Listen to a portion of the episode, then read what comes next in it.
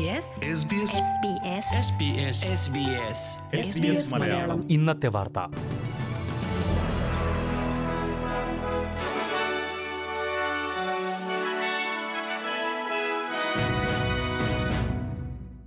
നമസ്കാരം. ഇന്ന് രണ്ടായിരത്തി ഇരുപത്തിരണ്ട് ഏപ്രിൽ ഇരുപത് ബുധനാഴ്ച. S B S Malayalam. ഇന്നത്തെ വാർത്ത വായിക്കുന്നത് Jojo Joseph. Solomon Islands China കരാറിന്റെ പേരിൽ ലേബർ ലിബറൽ പാർട്ടികൾ തമ്മിൽ വീണ്ടും വാക്പോര്. സോളമൻ ഐലൻഡ്സിന്റെ ചൈനയുമായുള്ള കരാർ സർക്കാരിന്റെ വീഴ്ചയാണ് കാണിക്കുന്നതെന്ന് ലേബർ കുറ്റപ്പെടുത്തി. രണ്ടാം ലോക മഹായുദ്ധത്തിനു ശേഷമുള്ള ഏറ്റവും വലിയ നയതന്ത്ര പരാജയമാണ് ചൈന സോളമൻ ഉടമ്പടിയെന്നും ലേബർ കൂട്ടിച്ചേർത്തു. എന്നാൽ ചൈനയിൽ നിന്നുള്ള ശക്തമായ സമ്മർദ്ദമാണ് കരാറിനു പിന്നിലെന്ന് വിശദീകരിച്ച പ്രധാനമന്ത്രി സ്കോട്ട് മോറിസൺ ചൈനയ്ക്കെതിരെ ശക്തമായി ശബ്ദമുയർത്തിയത് താനാണെന്നും അവകാശപ്പെട്ടു. കോവിഡ് മഹാമാരിക്ക് പിന്നിലെ ചൈനയുടെ പങ്ക് അന്വേഷിക്കണമെന്ന് ആദ്യം ആവശ്യപ്പെട്ടത് താനാണ്. ലേബർ പാർട്ടി ഈ വിഷയത്തിൽ ഇടപെടുന്നതിൽ സന്തോഷമുണ്ടെന്നും സ്കോട്ട് മോറിസൺ പരിഹസിച്ചു. ഓസ്ട്രേലിയൻ ഫെഡറൽ തെരഞ്ഞെടുപ്പിൽ ചൈനീസ് കമ്മ്യൂണിസ്റ്റ് പാർട്ടി ലേബറിനെ പിന്തുണയ്ക്കുന്നുണ്ടെന്ന വിമർശനം ലിബറൽ നേരത്തെ ഉന്നയിച്ചിരുന്നു. ഫെഡറൽ ട്രഷറർ ജോഷ് ഫ്രൈഡൻബർഗിനെ പരസ്യമായി പിന്തുണച്ച ഗൈഡ് ഡോഗ് സിഒയ്ക്കെതിരെ അന്വേഷണം.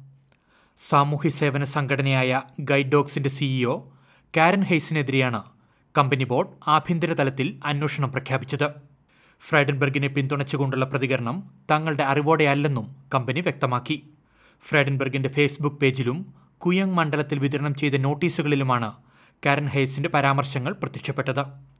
വിവാദങ്ങൾക്ക് പിന്നാലെ ഫ്രൈഡൻബർഗിന്റെ ഫേസ്ബുക്ക് പേജിൽ നിന്നും വീഡിയോ പിൻവലിച്ചിരുന്നു. അതേസമയം പിന്തുണയെ ന്യായീകരിച്ച ഫ്രൈഡൻബർഗ് സമൂഹത്തിനു വേണ്ടി താൻ ചെയ്തു നൽകിയതിനുള്ള തെളിവും അംഗീകാരവുമാണ് ഈ പിന്തുണയെന്നും കൂട്ടിച്ചേർത്തു. ഏജ്ഡ് കെയറുകൾക്കായി റോയൽ കമ്മീഷൻ മുന്നോട്ട് വെച്ച ശുപാർശകൾ ലിബറൽ സഖ്യം അവഗണിച്ചെന്ന് വിമർശനം. ഫെഡറൽ ലേബർ പാർട്ടിയാണ് മോറിസൺ സർക്കാരിനെതിരെ കടുത്ത വിമർശനം ഉന്നയിച്ചത്. ഓസ്ട്രേലിയയിലെ ഏജ്ഡ് കെയർ മേഖല പ്രതിസന്ധിയിലാണെന്ന് ആവർത്തിച്ച പ്രതിപക്ഷ നേതാവ് ആന്റണി ആൽബനീസി മേഖലയുടെ നവീകരണത്തിനായി അഞ്ചിന കർമ്മ പദ്ധതികളും മുന്നോട്ട് വെച്ചു കോവിഡ് ബാധിതരുമായി അടുത്ത സമ്പർക്കമുണ്ടായാൽ ഏഴ് ദിവസം ഐസൊലേഷൻ വേണമെന്ന നിബന്ധന ന്യൂ സൗത്ത് വെയിൽസും വിക്ടോറിയയും പിൻവലിച്ചു.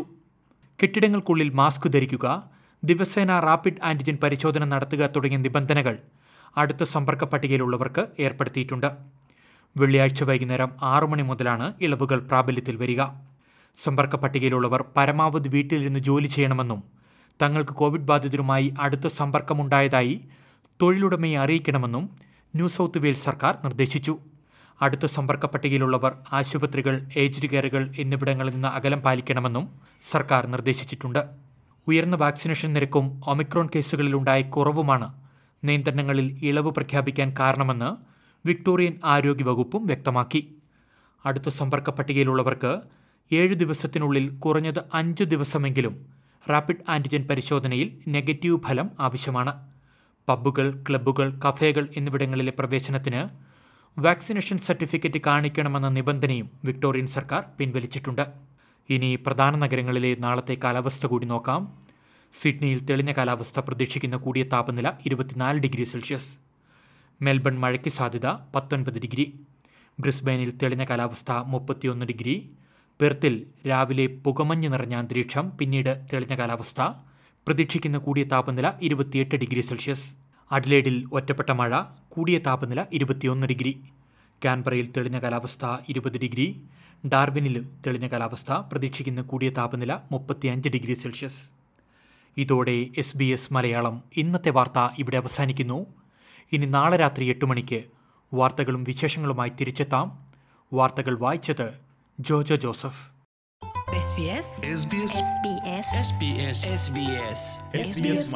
ഇന്നത്തെ വാർത്ത.